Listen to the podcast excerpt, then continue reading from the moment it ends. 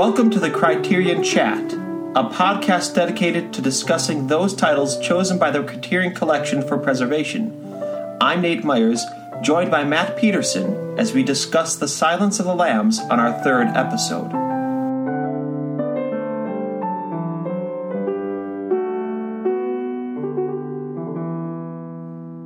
On Valentine's Day 1991, audiences discovered Jonathan Demme's serial killer film, The Silence of the Lambs, as it made its, made its nationwide premiere in U.S. cinemas, becoming not only a critical success, but a cultural phenomenon.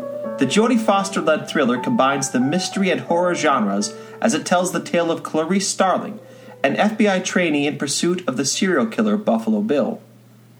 At the height of her critical and commercial success, Foster delivers her most famous performance as the young FBI recruit who must match wits with the imprisoned, brilliant psychiatrist Dr. Hannibal the Cannibal Lecter, portrayed by Anthony Hopkins in a career defining role. As Lecter and Starling form a unique bond with the FBI trainee trading details of her tortured background in exchange for clues as to Buffalo Bill's true identity, the plot navigates the harrowing and torturous world of murder as it simultaneously examines the political and bureaucratic procedures of law enforcement. Under the competent direction of Jonathan Demme, Jodie Foster and Anthony Hopkins anchor a stellar cast in a thought provoking, disturbing, and mordantly humorous exploration of America's fascination with violence and death. Ted Tally's screenplay adapts Thomas Harris's 1988 novel into one of the most iconic films of the 1990s, which grossed over $270 million worldwide against a $19 million budget, sweeping the top five Oscars of Best Picture, Actor, Actress, Director, and Screenplay. The Silence of the Lambs is the only horror film to have gained such awards recognition and spawned a sequel, two prequels, and a television series in its wake, as well as many imitators. Despite initial controversies alleging homophobia, sexism, and exploitation of violence, the movie is now widely considered a modern classic. Released by the Criterion Collection on DVD in 1998, with the transfer completed in consultation with cinematographer Tak Fujimoto, The Silence of the Lambs is presented with a commentary by director Jonathan Demme, stars Anthony Hopkins and Jodie Foster, screenwriter Ted Tally, and FBI agent John Douglas, as well as seven deleted scenes, film to storyboard comparisons, and a series of notes from the FBI's investigations with real serial killers. Join Matt and me as we discuss the grandfather of the modern serial killer film, The Silence of the Lambs.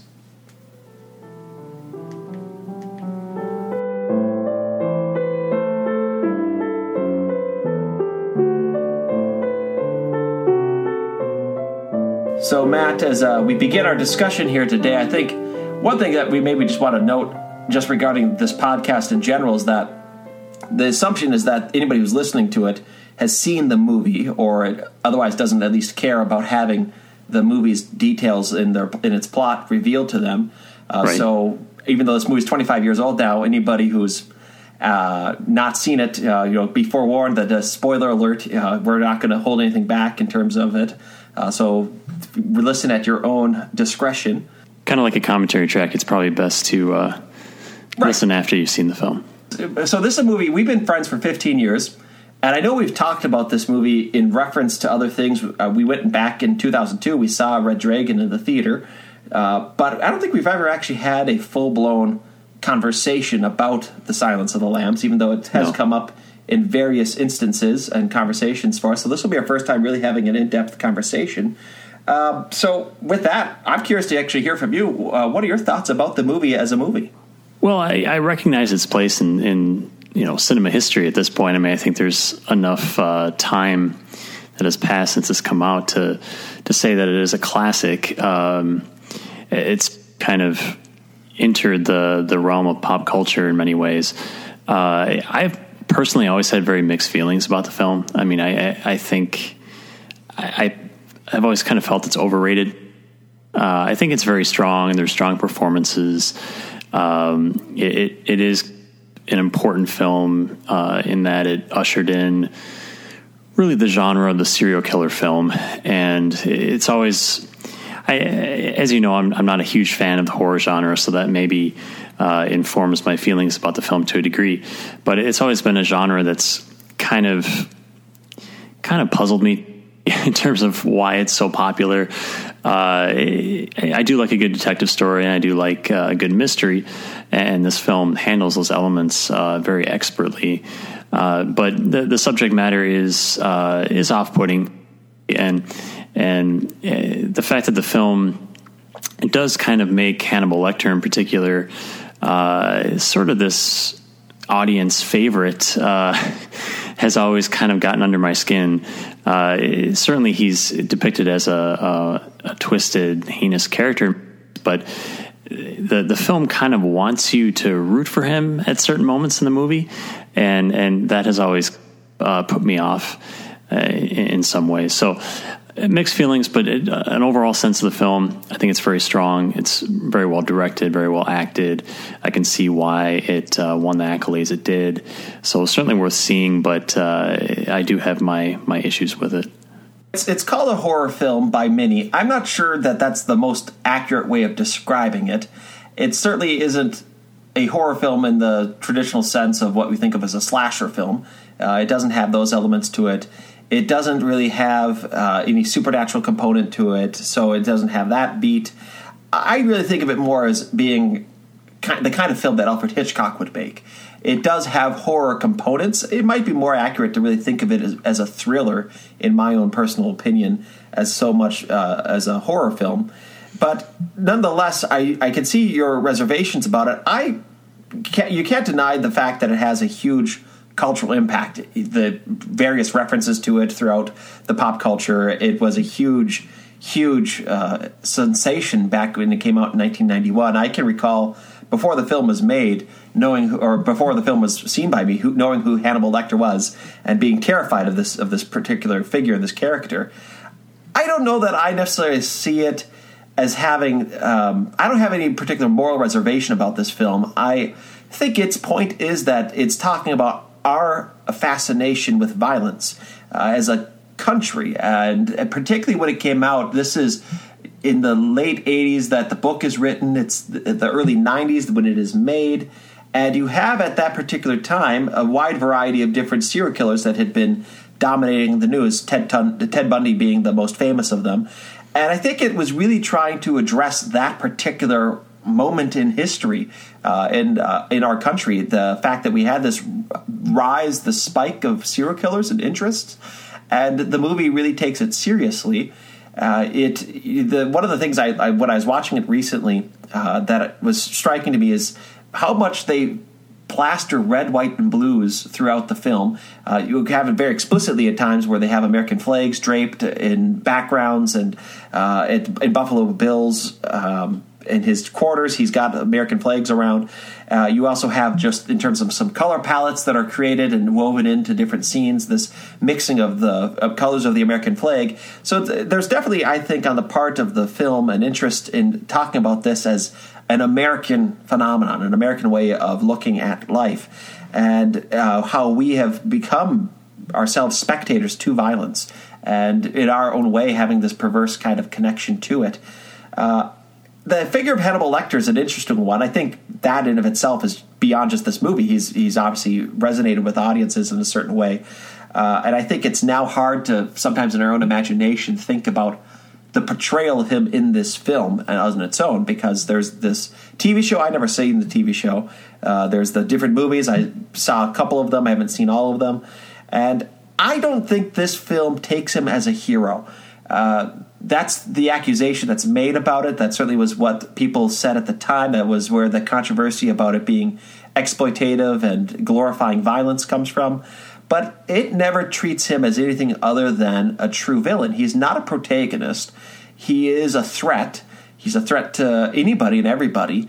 And uh, there's actually in the ending, you know, they they capture Buffalo Bill uh, he is you know killed and he is now off the streets you know so you get this feel oh it must be a happy ending. But the movie actually ends with Hannibal Lecter being out and about. And it's not a happy ending. The film does not end happily. It ends with the sense of you might solve one problem of violence but another will emerge and take its place, and you're going to constantly, throughout human history, human civilization, be dealing with this. And it's rather a chilling ending. I don't think it's one that, in any way, shape, or form, was meant to be uh, by the the makers taken as promoting Hannibal Lecter, calling us to have any sort of admiration for him, perhaps a respect, uh, respect for the evil that he brings that uh, has the power to destroy, and therefore we should respect it and take it seriously. Uh, but I don't think that it's trying to say anything positive about him or that the film itself is doing anything that I would consider to be immoral here, whereas perhaps audiences did take it and go that direction. Yeah, I don't think the filmmakers want to depict him as a hero, but I do think, uh, you know, looking at the ending in particular, it, it, it ends with a joke, right? I mean, his his conversation with Clarice ends with a joke, and it's meant to be this this pitch black, dark joke. But I think the audience uh, is meant to see it as comedic in a way, or at least that's how it comes across. If that was not the intent, I think that's how it does come across. And the uh, the former uh, uh, doctor at the uh, the penitentiary there that was overseeing Hannibal. Uh, the film seems to want us to uh, hope for him to get his comeuppance, and and here's Hannibal about to deliver that, right? So that's always kind of been unsettling to me. I mean, I'm okay with dark comedy, and I, I think that this film does want to go in that direction or does end up being uh, uh, firmly in that direction. Uh, but you know whether or not that was the intent of the filmmakers, I guess, is, is a question worth worth discussing.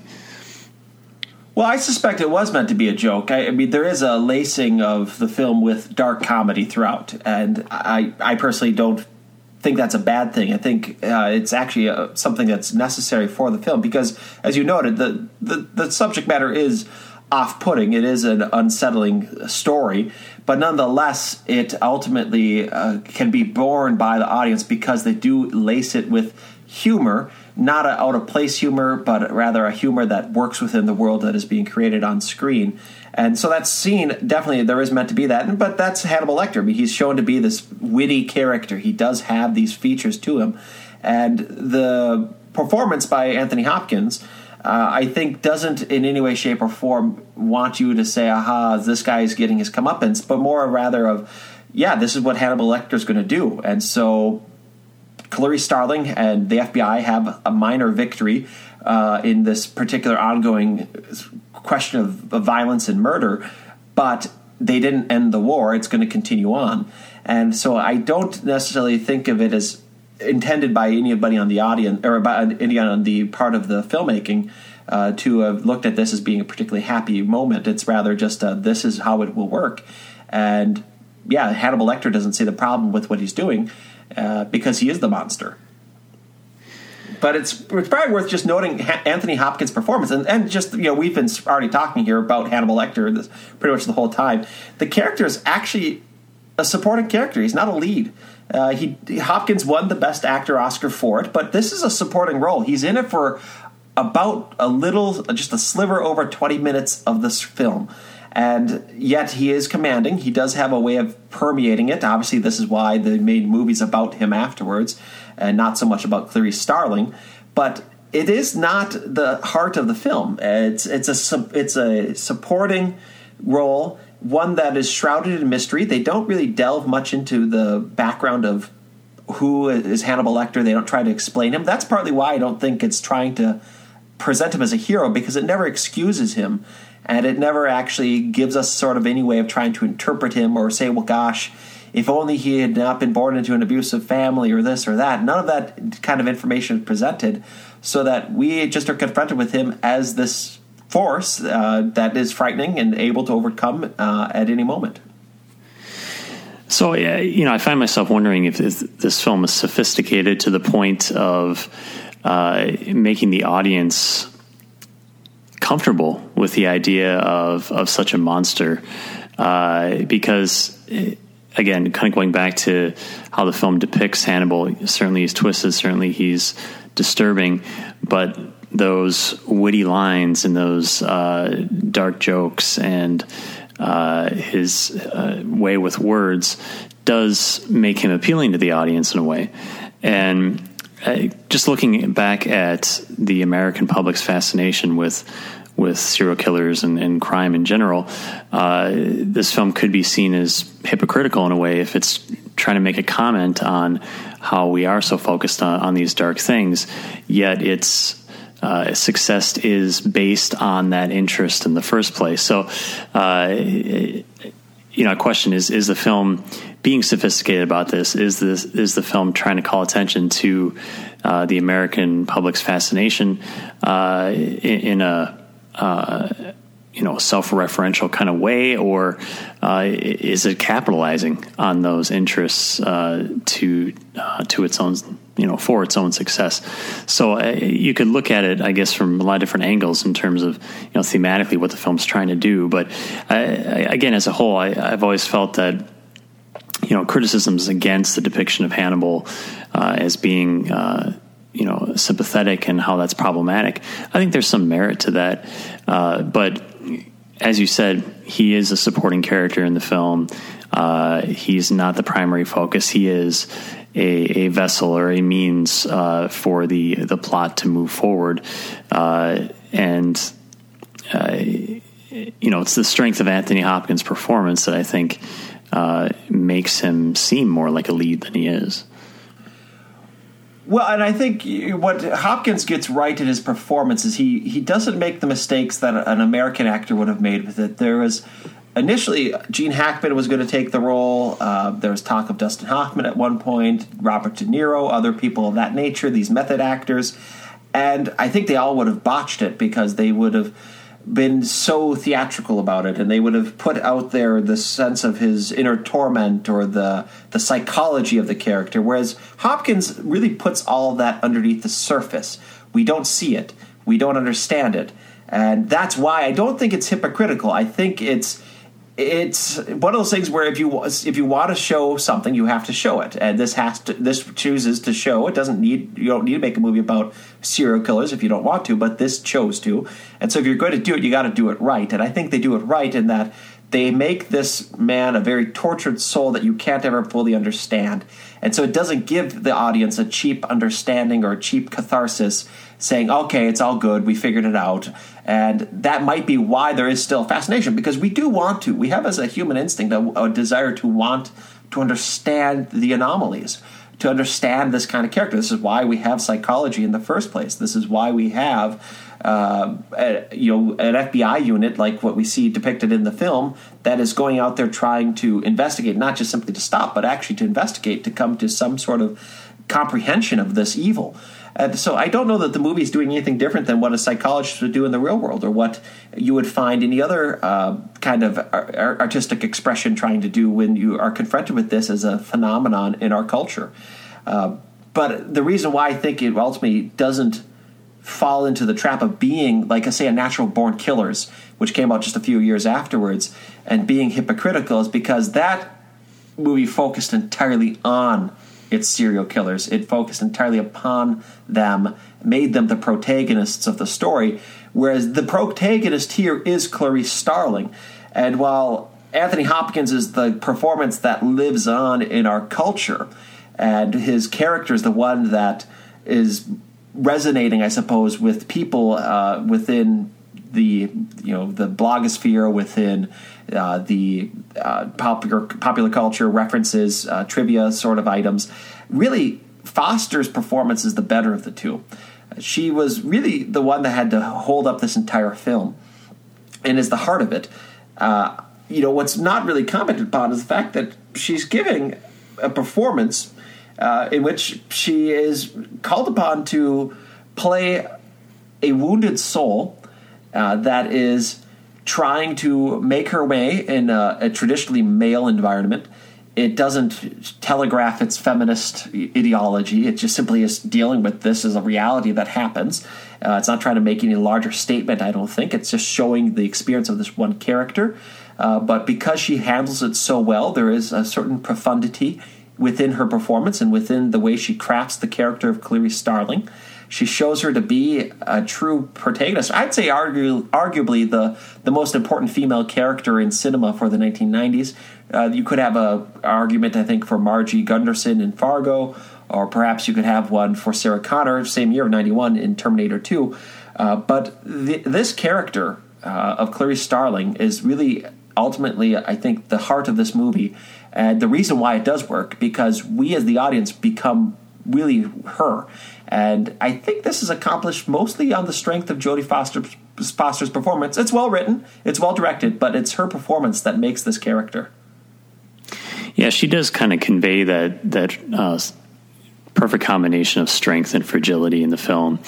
Uh, another thing I've always kind of struggled with, and it may seem like I'm nitpicking the film throughout this podcast, but uh, it kind of reminded me of the J.J. Abrams Star Trek reboot, in that okay, here's a, a trainee that is uh, shoved into this very high profile investigation. You know, what is the likelihood uh, of her being this heavily involved. I guess you could argue that all these other agents are occupied looking for Buffalo Bill as well, but it does seem kind of unlikely that uh, a trainee would be pulled uh, for this. Uh, you know, beyond the the idea that okay, uh, Scott Glenn's character is picking her because she's a, an attractive woman and uh, sees her as the key to kind of unlocking Lecter, and so that that works in that way. But but to see her so central in the investigation as it rolls on, maybe a little hard to swallow. But th- that aside, um, very strong performance. Uh, definitely is the anchor of this film. She does get overshadowed by uh, Anthony Hopkins quite a bit. It, back to Hopkins just briefly, and this kind of folds into uh, Foster's performance too. The fact that you you felt that Hopkins wasn't entirely theatrical, um, I, I, guess I would kind of disagree with that because. Uh, you know, I look at Hopkins' performance compared to, say, Brian Cox and Manhunter, uh, and, and, we can maybe touch on Manhunter more later. But um, Brian Cox was much more reserved when, if you actually look at those performances side by side, and I would, I would argue even more chilling in a way because he seemed so together and so logical. Uh, whereas you look at um, uh, Anthony Hopkins' performance, it's it's more flashy in many ways, and it's more theatrical and more. Uh, you know more over the top you could say to a degree. I think it works very well in the context of the film because the film i, find to be very theatrical as well. Uh, just looking at how the uh, the jail cells are depicted in the beginning you know it's this kind of dank basement the uh, the rusty radiator in the hallway and uh, the the red lighting uh, before she she enters that kind of gauntlet uh, to approach Hannibal's cell and also uh, the scene later in the film, uh, in I want to say it's in Baltimore, when Hannibal Lecter is in his cell in that uh, that ballroom setting. Oh, it's uh, Tennessee. Oh, Tennessee. I'm sorry. Uh, very theatrical, right? It's it's in this giant ballroom. It's got this huge hot spotlight. Uh, on him in, in his cell as he reads his books and, and sketches. So it, it has this kind of operatic sort of uh, depiction to it, uh, which culminates in, in the, the death scenes of the, the police officers and how they're staged uh, by by Hannibal. So a, a, very operatic, very theatrical sort of presentation. Not only uh, the film as a whole, but uh, something created by the character of Hannibal as well, because he he loves spectacle and he loves drama and he loves kind of providing that that heightened sense of reality. Uh, but but back to to Jodie Foster or Foster's performance, she has to kind of bring all that down to earth, right? She has to be the the character that we relate to as the audience. So we're we're witnessing her journey into this world. She's a new trainee being thrust into this very very serious, very high profile investigation.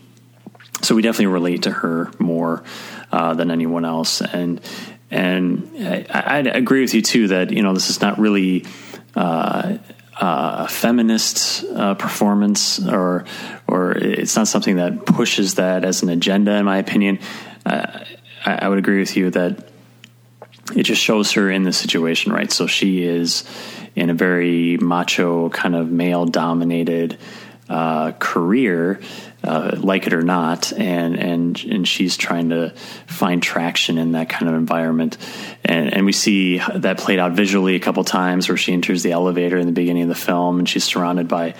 Uh, a bunch of people that are clearly bigger and taller. I'm sure they cast all those people very specifically a certain height to kind of get, make that effect uh, clear. And then later in the uh, the funeral home, uh, a very similar situation when all the, the, the troopers there are kind of staring her down. And I think I lost count how many times she got hit on in this movie too. So uh, she kind of gets put through the ringer in many many ways, uh, but but comes out on top and uh, does prove herself to be very professional, competent, and uh, able to to meet the challenges that she's faced with. So.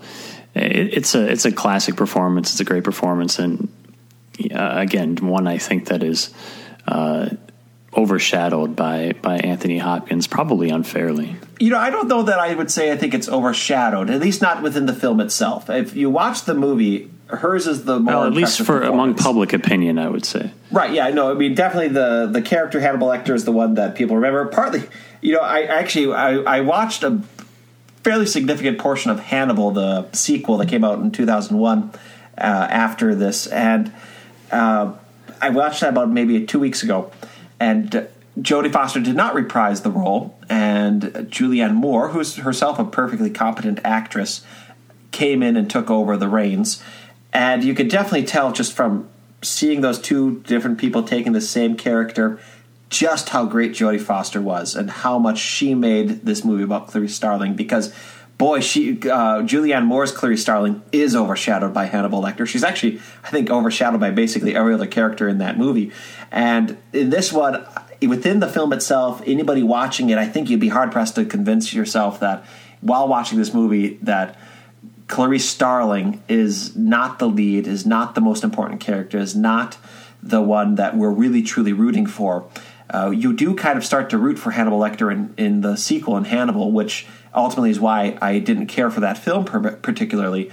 Uh, but this one, you don't. You fear him because he is even a potential threat to Clarice, and Clarice is our access. She is our person, and I I think of two particular scenes that highlight this. The first is the scene you referenced it, Matt, in terms of the autopsy scene, which is taking place at the funeral home, and how she gets this group of sheriff deputies out of the autopsy uh, room so that they can actually do their investigation. The FBI can get rid of the local law enforcement. And there's a beautiful way in which uh, Jodie Foster plays with it. She's doing an accent the whole movie. You actually really kind of lose sight of the fact that she's doing an accent. You know, we think of how many performances people love of Oscar going to the guy or the gal that's making a, an accent, but this one it's almost forgotten. She's actually not a Southerner. That she Jodie Foster is not a Southerner. She doesn't have a Southern accent. She does it, and not only does she do it, she does it in such a way that she keeps uh, clearly trying to hide her southern accent. It's a source of shame to the character. But then in this particular moment, she knows with those deputies that if she lays on the thickest West Virginian accent that you can put on, that it's going to actually kind of have a force and an impact on them and it's going to get them out of there. And uh, so it was really just a beautifully acted scene.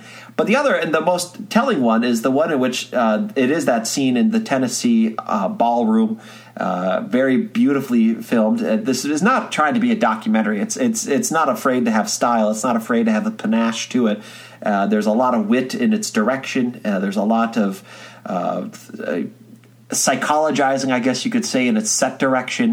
the the production design is very much clearly trying to evoke for the audience the reality of the of the minds that are at play, and so it's not interested in realism in that particular way because it's trying to get more, I think, into a psychological t- storytelling than anything else. But in that particular scene where you have that beautiful close up of Jodie Foster uh, having this great exchange with Anthony Hopkins, and she tells the story which gives us the heart of the movie, the title, The Silence of the Lambs, about when she was a little girl and her uh, orphaned. Her father has been killed, and she goes away to be at the farm. And she hears the slaughtering of the lambs, and she tries to save the one. They wouldn't move, and she has to go take one. I was thinking as I watched it recently that every other director would have decided they're going to cut away, they're going to do flashback, they're going to have her narrating versus you know us seeing these images of it.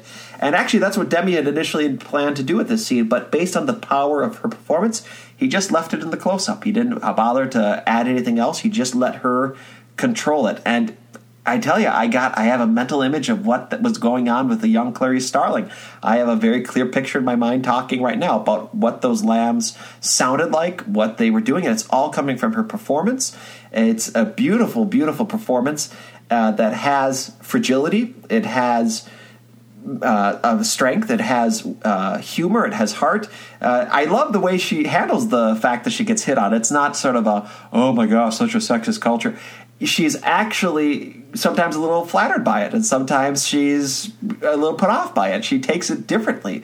Uh, this is a real character. This is a real person. This is the way people actually act and do things, and that's why I, I consider this to be probably the best character, uh, female character in cinema from the 1990s, at least American cinema from the 1990s. Just the way she handles all these different beats and handles it so perfectly. Uh, you know, Clarice Starling, is based on this movie be a person I want to meet in real life.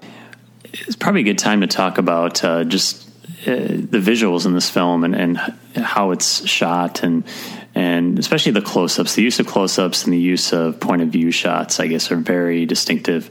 And i think uh, Demme's style uh, it's marked has, his whole career. It, it, has yeah. So it's not just this picture certainly. Uh, I, you know, I, I feel kind of torn on that aspect of it as well.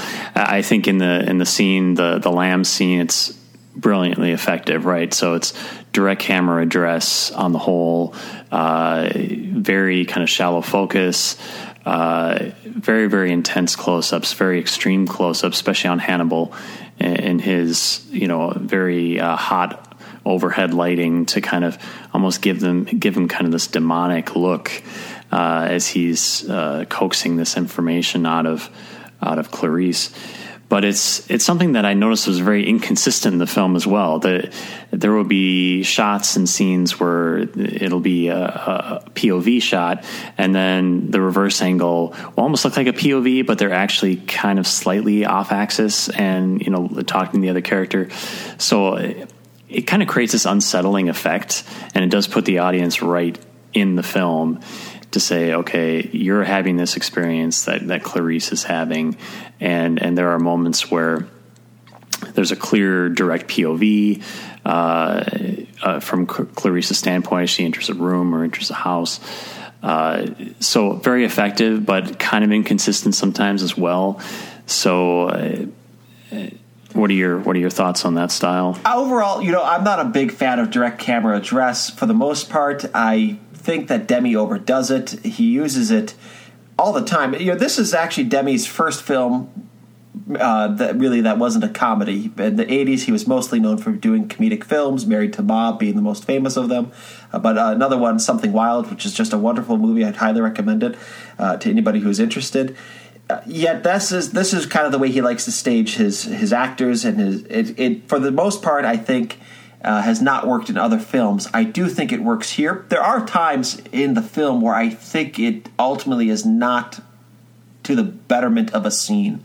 Uh, particularly when Clarice is dealing with her fellow FBI trainee, there's this scene where they are talking to one another, doing direct camera address, and it just doesn't work. But it does work, I think, in those scenes where Hannibal Lecter and her are talking. Uh, I think it helps to get the sense of urgency, the sense of threat. Uh, the way in which he's getting in her face, uh, we're being attacked by him.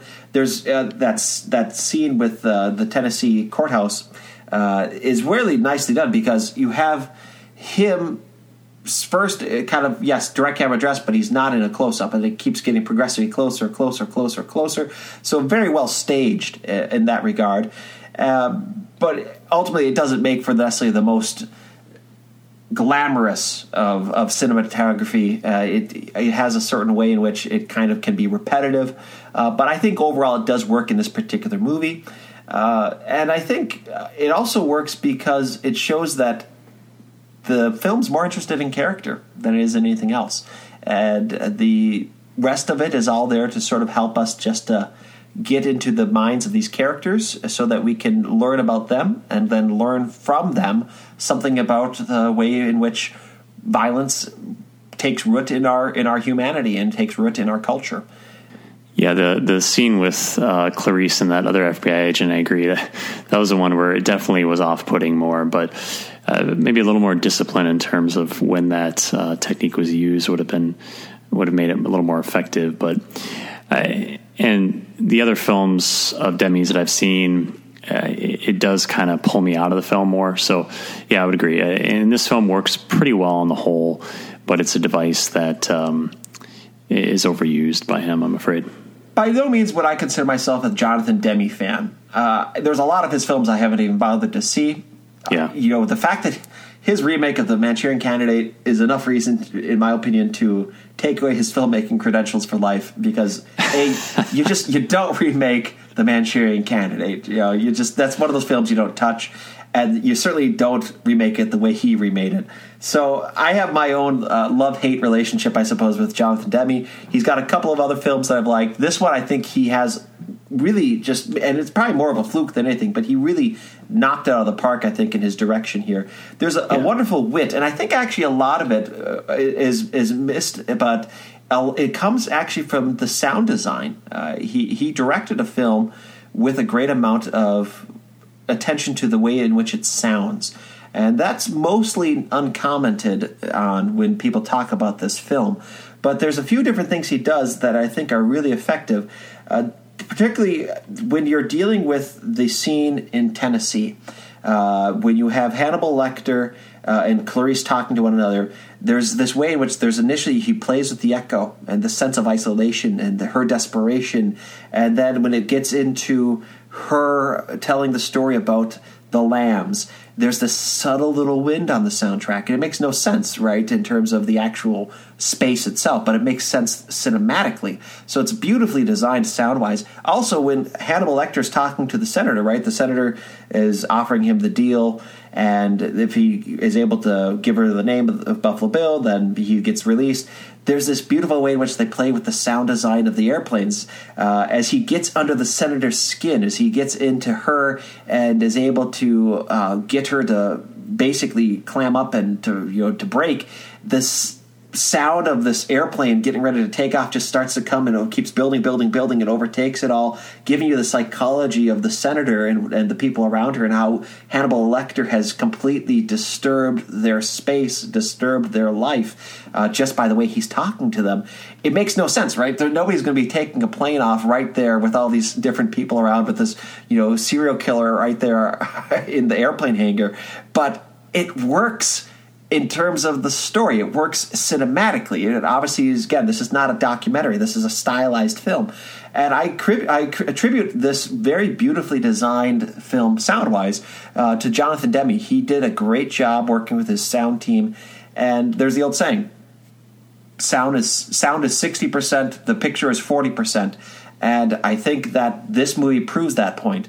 The sound makes such a world of difference in how we react to these scenes, to these characters, and it even has a certain thematic value to it.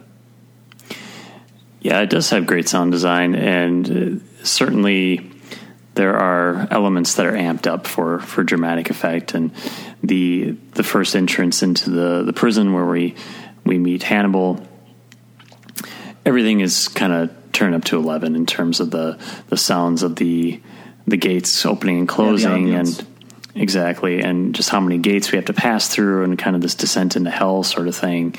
Uh, very effective. Kind of reminds me of kurosawa's use of sound just how you know he's taking kind of those elemental sounds wind uh, weather elements and just things that would be uh, present in the environment but are, are very carefully selected and carefully amped up uh, at, at, key moments. So it, it is kind of a subliminal thing that you wouldn't necessarily notice, but it does make an impact on the scene. And um, you may have not noticed, but your brain did, right?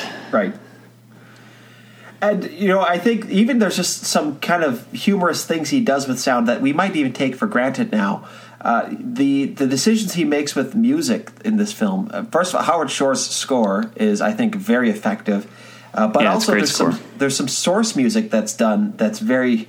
Uh, very nicely incorporated. Uh, when Hannibal Lecter has his his you know escape, they have him listening to Bach's Goldberg variations. I think it's Variation Seven that he's listening to, and you know we take it for granted. Oh, the sophisticated serial killer. He listens to classical music and is a very cultured person. At the time, that was shocking. You know, and the Yeah. effect of it is that It's kind of a perverse thing. Right. It, it, it plays against your expectation. You know, classical music has a certain way in which it operates upon us, and it subverts that, and so it creates the unease in the audience. On one level, you're hearing this beautiful composition. You you know terrible things are happening. You you have this wonderful way in which uh, it helps us to sort of get at the fact that this man is perverting the natural order. And so that's where I think, you know, there's a, a, a trope, I guess you could call it now, that was introduced into cinema by this particular film, at least introduced to it in a successful way. I'm sure somebody else might have done it first, but this is the way where it really kind of takes off and entered into American cinema. The other thing was uh, the song Goodbye Horses by Q Lazarus, which is being played by Buffalo Bill. He has his uh, dance routine and everything with it. Uh, it's one of those songs. If I ever hear it now, I can only think of this movie. Uh, just like when you watch, when you hear "Stuck in the Middle with You," you think of Reservoir Dogs. Uh, Yeah. So this is uh, a song that the, the lyrics of it are about a man sort of transcending the material world. It's a very Hindu song, and on one level, it works because what is Buffalo Bill trying to do? He's trying to just transcend his his gender. He's trying to become a female, right? Uh, so it has a certain thematic link to the character, uh, but you have also this haunting kind of melody that now it's just it's wedded in my brain to Buffalo Bill uh, as he's as he's dancing and uh, getting ready for um, you know his his conversion, I guess you could call it, into into a woman. So good good use of source music as well uh, throughout this movie. How many times has uh, Thomas Harris kind of recycled the same plot? Because I, I, I suppose we can talk about Manhunter for a bit if you're okay with that. I mean, we don't have to focus on that too much. But uh, I kind of was making a list of, of very similar plot points between the two films. Uh, in many ways, I, I guess I haven't really read the novels. Uh, was Red Dragon written before or after Silence of the Lambs? Do you know? Red Dragon was the first novel. I have not read it. I read The Silence of the Lambs a long time ago, and honestly, I can't remember it particularly well. I think it the movie tra- tracks it pretty closely, as I recall, but I'm, I'm sure there's a few things. I, th- I seem to recall Jack Crawford, the director for Clarice, is a much larger role in the novel and kind of disappears in the movie. Uh, but otherwise, it, it kind of follows the same beats. Yeah, so both stories, you know, it's there's an outsider brought in to investigate a murder, right? So, uh, in the case of Manhunter, William Petersen's character, Will Graham, uh, he's been forced into retirement by this traumatic situation. Uh, Silence of the Lambs kind of goes the other direction. Here's a new trainee outsider brought in. They both kind of have haunted pasts in a way. Uh, Lecter is needed to track a killer, right? He's he's the vessel. He's he's the brain, the manipulator. Uh, he can see clues that no one else can, and and by his own for his own entertainment or his own uh, amusement, he he is guiding the protagonist toward the killer or away from the killer, whatever suits him in the moment. Uh, the killer is uh, depicted with a theme of emergence. So, in the case of Manhunter, Red Dragon. Uh, the killer is becoming the dragon, right? And in this film, it's uh, becoming uh, you could say a gender change. You could say uh, the the moth is is a very symbolic um, element in the film, depicting the the killer's transformation. Uh, in both cases, there there's a, a, damsel in distress. So Joan Allen's character in, in Manhunter, and then we have the the senator's daughter in The Well, uh, and ends with a kind of the boss fight, the one on one confrontation uh, with the killer. So the kind of looking at you know Alien and Aliens, those films have basically the same beats.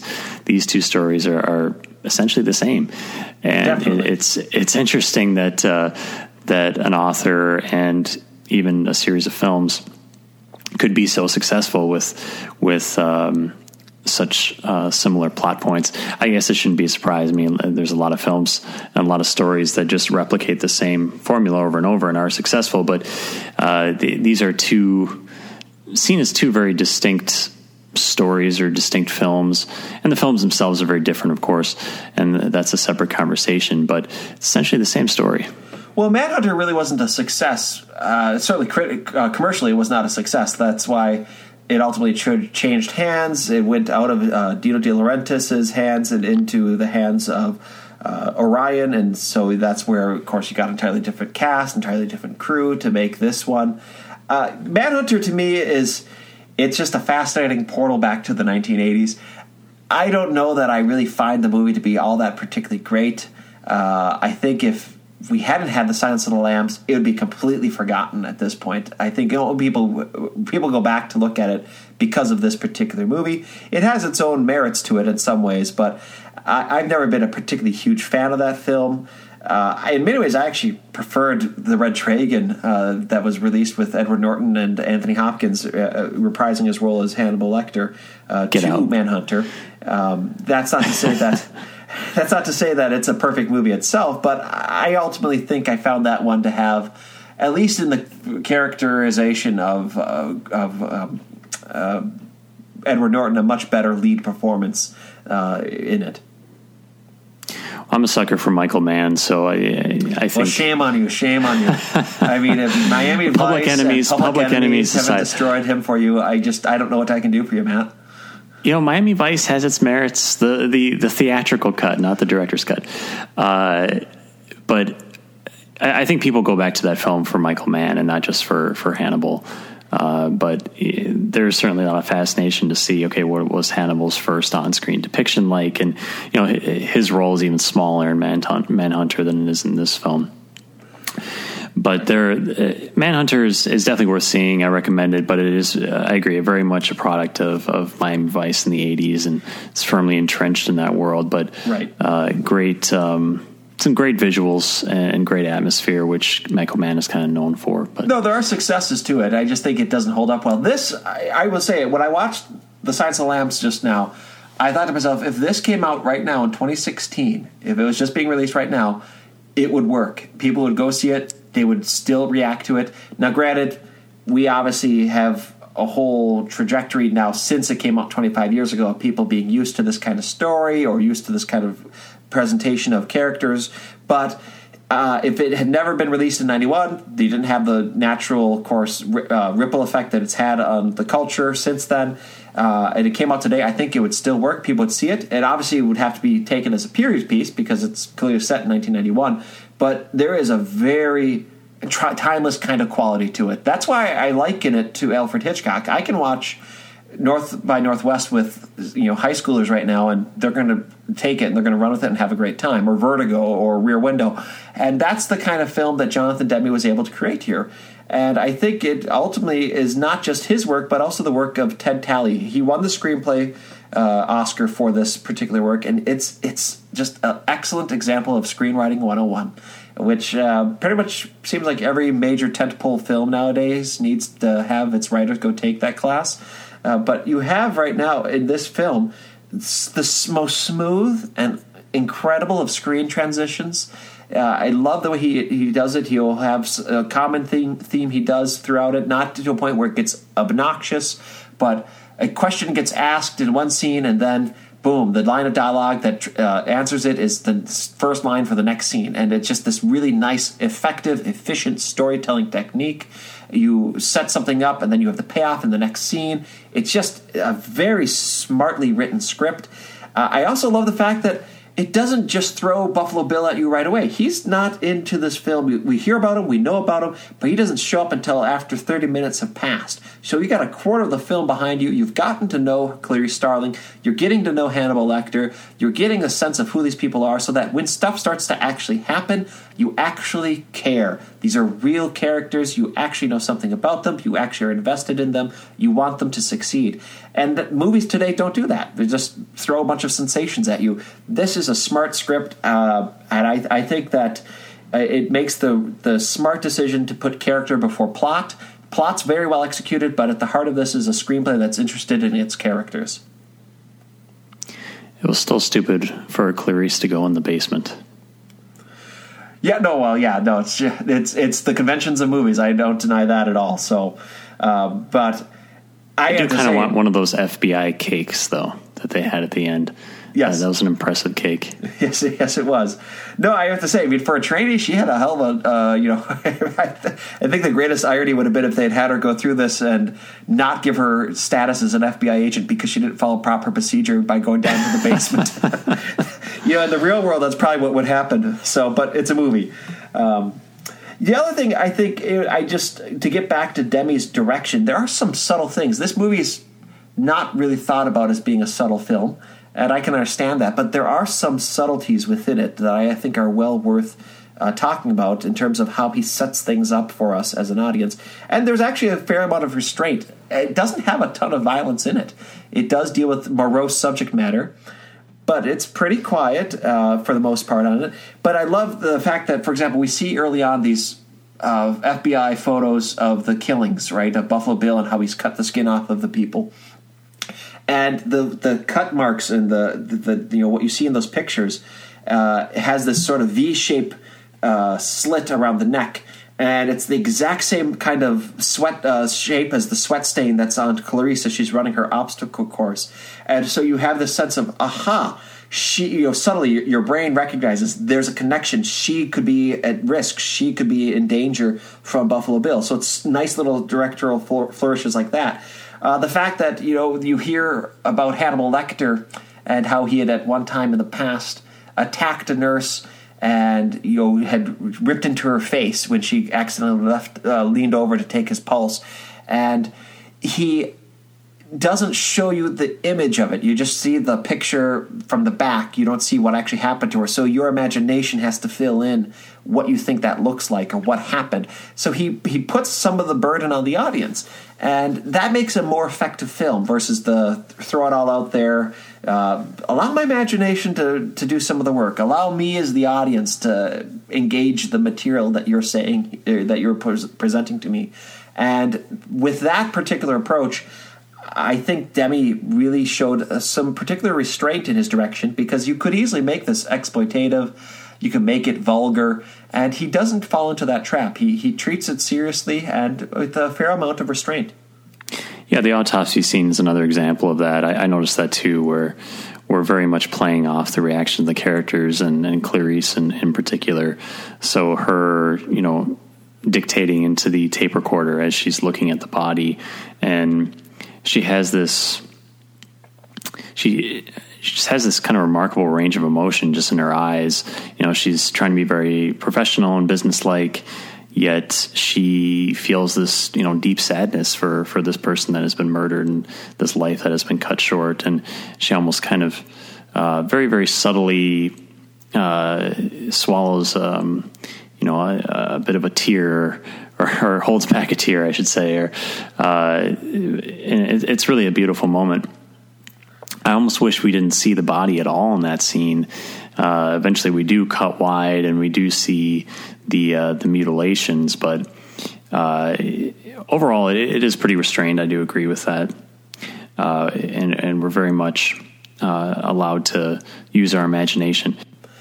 And, and I, I want to just comment here because this is you know, just something worth noting, it, the, the Silence of the Lambs was released by Orion Pictures, uh, which now is basically defunct. I think they're trying to make a comeback, but they're certainly yeah, not what they once were. television division came back, I guess, in, a few years ago. All right. And uh, they started in 1978, and they lasted up until 1991. They went into bankruptcy as as the movie was winning these Oscars. Uh, so, but it, that was a great studio in terms of finding new talent, working with established talent, allowing people room for great creative movies. Uh, during the course of those years, they won the uh, they produced the Best Picture winner for Amadeus, Platoon, Dances with Wolves, and The Silence of the Lambs. Uh, other films that came out from them were The Terminator, RoboCop, First Blood, Hoosiers, uh, Mississippi Burning, Crimes and Misdemeanors. Uh, pretty much anything Woody Allen did actually in the 80s, I think, came out through Orion Pictures.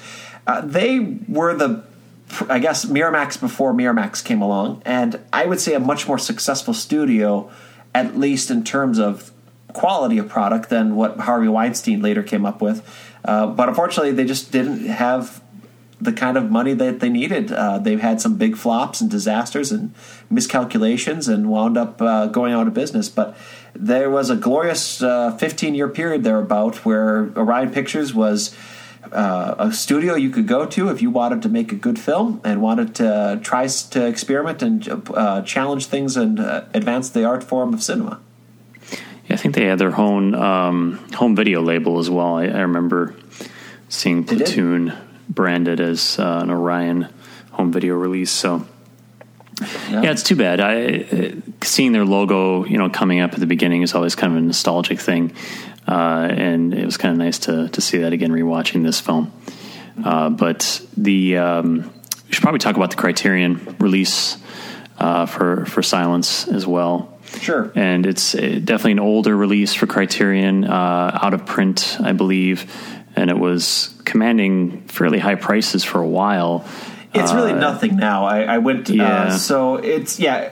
The release. Do you have it? I, I have the. I, the I don't. Uh, I think the reason why I never bought it was, well, around the time I I was getting a lot of DVDs and ended up picking up Silence of the Lambs uh, I think it was commanding a pretty high price on the secondary market because it already had gone out of print.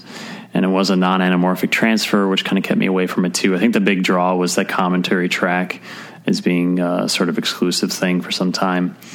And uh, I just, I, I, enjoy the film. I think it's a good film, uh, but it's not one that I watch frequently. Uh, so it wasn't really one I felt motivated to uh, to seek out on Criterion. This was the very first Criterion Collection DVD I purchased, and I had wow. absolutely no idea what the Criterion Collection was when I got it. I got it back in '98. I got it when it first came out, and I just got it because I loved The Silence of the Lambs. I thought it was a great movie, and I was building up my DVD library, which I'd recently gotten a DVD uh, player and started buying some different discs and so I, I bought this particular title, and uh, I've kept on, I've held on to it. I watched it again, uh, the actual Criterion release of it, and it's as you said, a non-anamorphic transfer, so it's not going to hold up well on uh, HD TV. Uh, but as far as actually looking at it on its own terms, and back when it came out, it really was a, a stellar uh, late '90s transfer. A very smooth picture considering the time in which it was made. Very nice color timing. Uh, so I liked it. The commentary is decent. There's some nice insights there, but I would not recommend anybody go and uh, pick up this particular title unless you're a diehard Criterion fan or a diehard Silence of the Lambs fan. I'd say pick up the Blu-ray that uh, was put out by Fox. That also has great special features, a wonderful sound mix. Uh, so I would recommend that in its place. Uh, but you can fetch it now actually for a pretty cheap price. I think I saw some used copies of it, you know, for like a dollar. Uh, so you can you can get it at a, a, pretty sensible price right now. But honestly, put your money towards getting the, the Blu-ray. Um, but it, on the topic of it being a Criterion release, what say you, Matt? Does The Silence of the Lambs merit inclusion in the Criterion collection?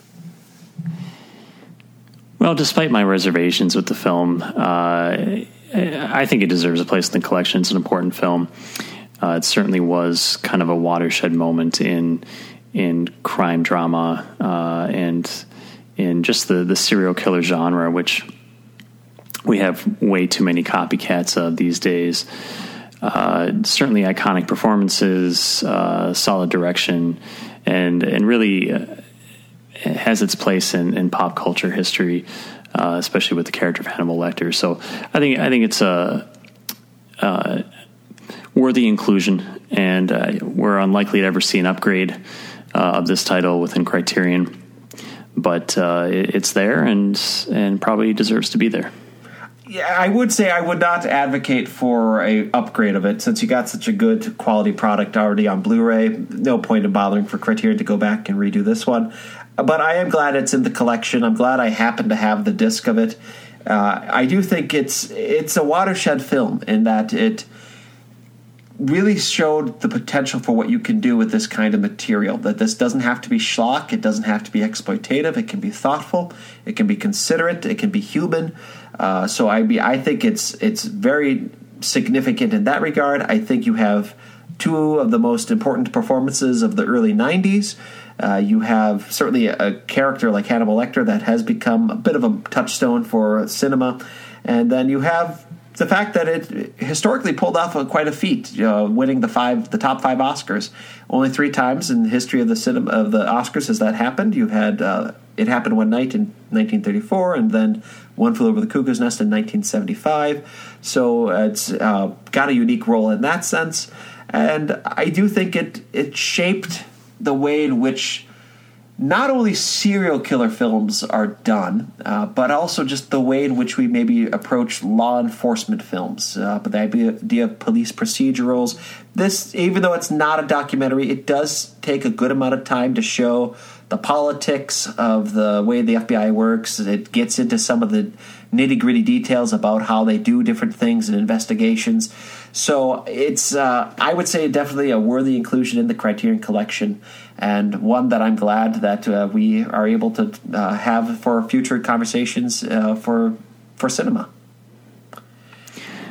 It does have uh, a degree of restraint that I think a lot of modern films could learn from. So it's it's refreshing to go back and watch a film like this and and really soak in the characters and the performances and, and to see a, a film that has that as the focus versus uh, the shock value of, uh, of violence or or um, really focusing on, on the killer as as the uh, the big draw. So uh, definitely refreshing to to go back and and revisit this. Absolutely. No, it's been great chatting about it. I'm I'm always up for this movie. I, I try to watch it once a year. Uh, I never tire of seeing it. It's a film that to me is a classic and one that I hope that uh, future filmmakers and audiences will be able to learn from and appreciate, uh, as I think it does contribute a lot to the art form of cinema. And it does also have, I, I would argue, uh, a fairly wonderful way in which it um, it takes a dark, disturbing subject matter, but I think also does have a certain way in which it presents it for the for the betterment of our thought and our consideration of it.